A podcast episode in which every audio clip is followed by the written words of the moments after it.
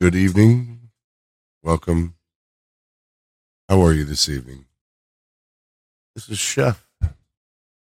And doing a little uh, podcast to go over some unsolved mysteries that have been unsolved for years and then over time with the evolution of different things to be able to help with investigation work and what have you dna certainly comes into play.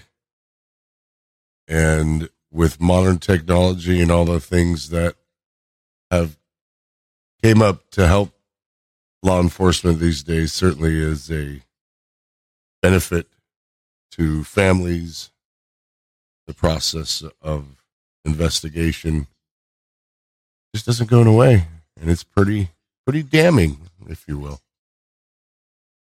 What I'm uh, diving into the first time with this.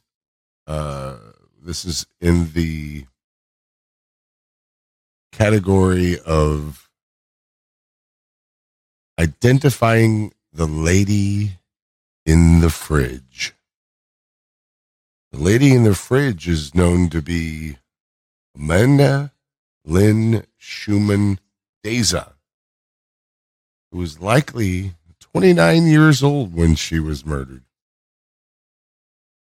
In March of 1995, an individual recycling in the unincorporated incorporated community of Holt in San Joaquin County located a partially submerged refrigerator. How crazy would that be? To be out there recycling and then coming across a refrigerator.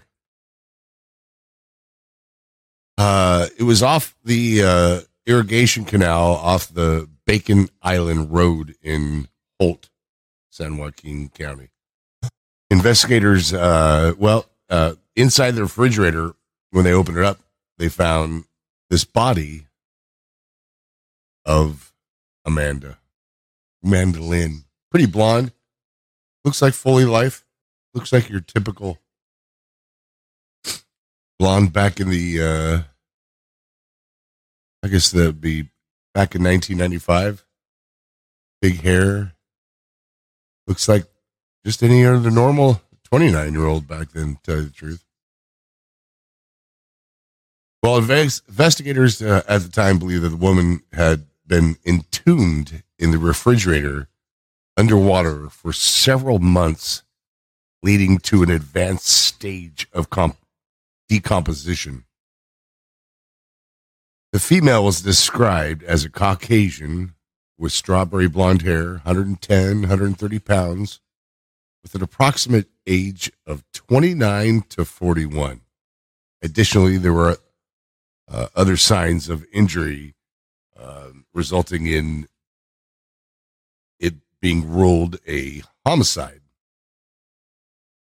Now, imagine this for nearly 27 years, this poor family has to go through the process of still trying to figure out where's my child and not even knowing this was your ch- child. So for 27 years, they investigated, investigated this and dubbed it Lady in the Fridge. The case was the case was entered into national missing an un, un, unidentified persons system. However, uh, despite efforts in law enforcement, uh, the woman's identity remained a mystery. After exhausting all leads to pursue, the case eventually went cold. Done.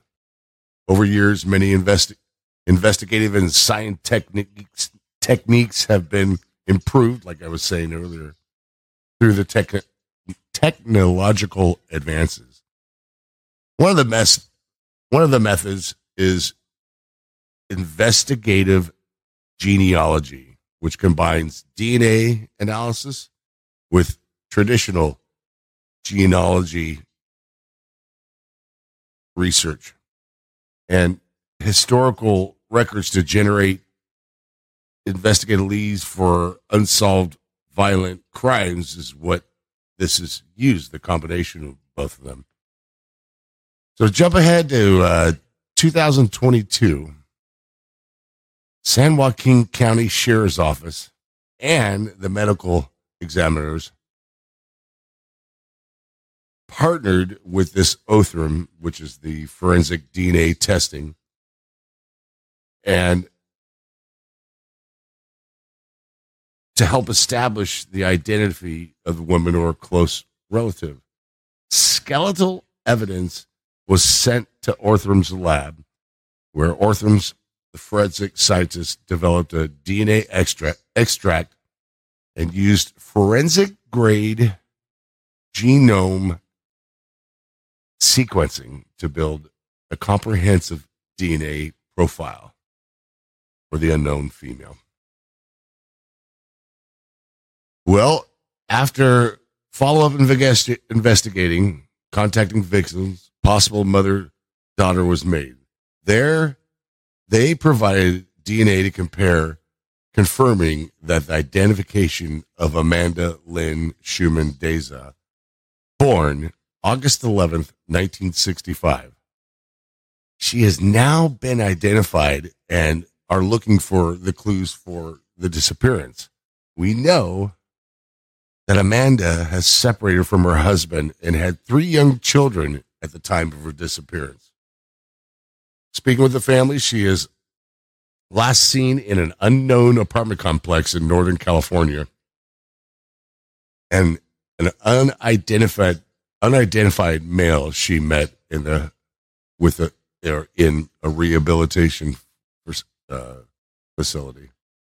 So they're looking for uh, assistance with this. You can certainly contact the San Joaquin County Sheriff's Office. Phone number is 209 468 5087. If you had anything, any type of knowledge, anything to do with the lady in the fridge.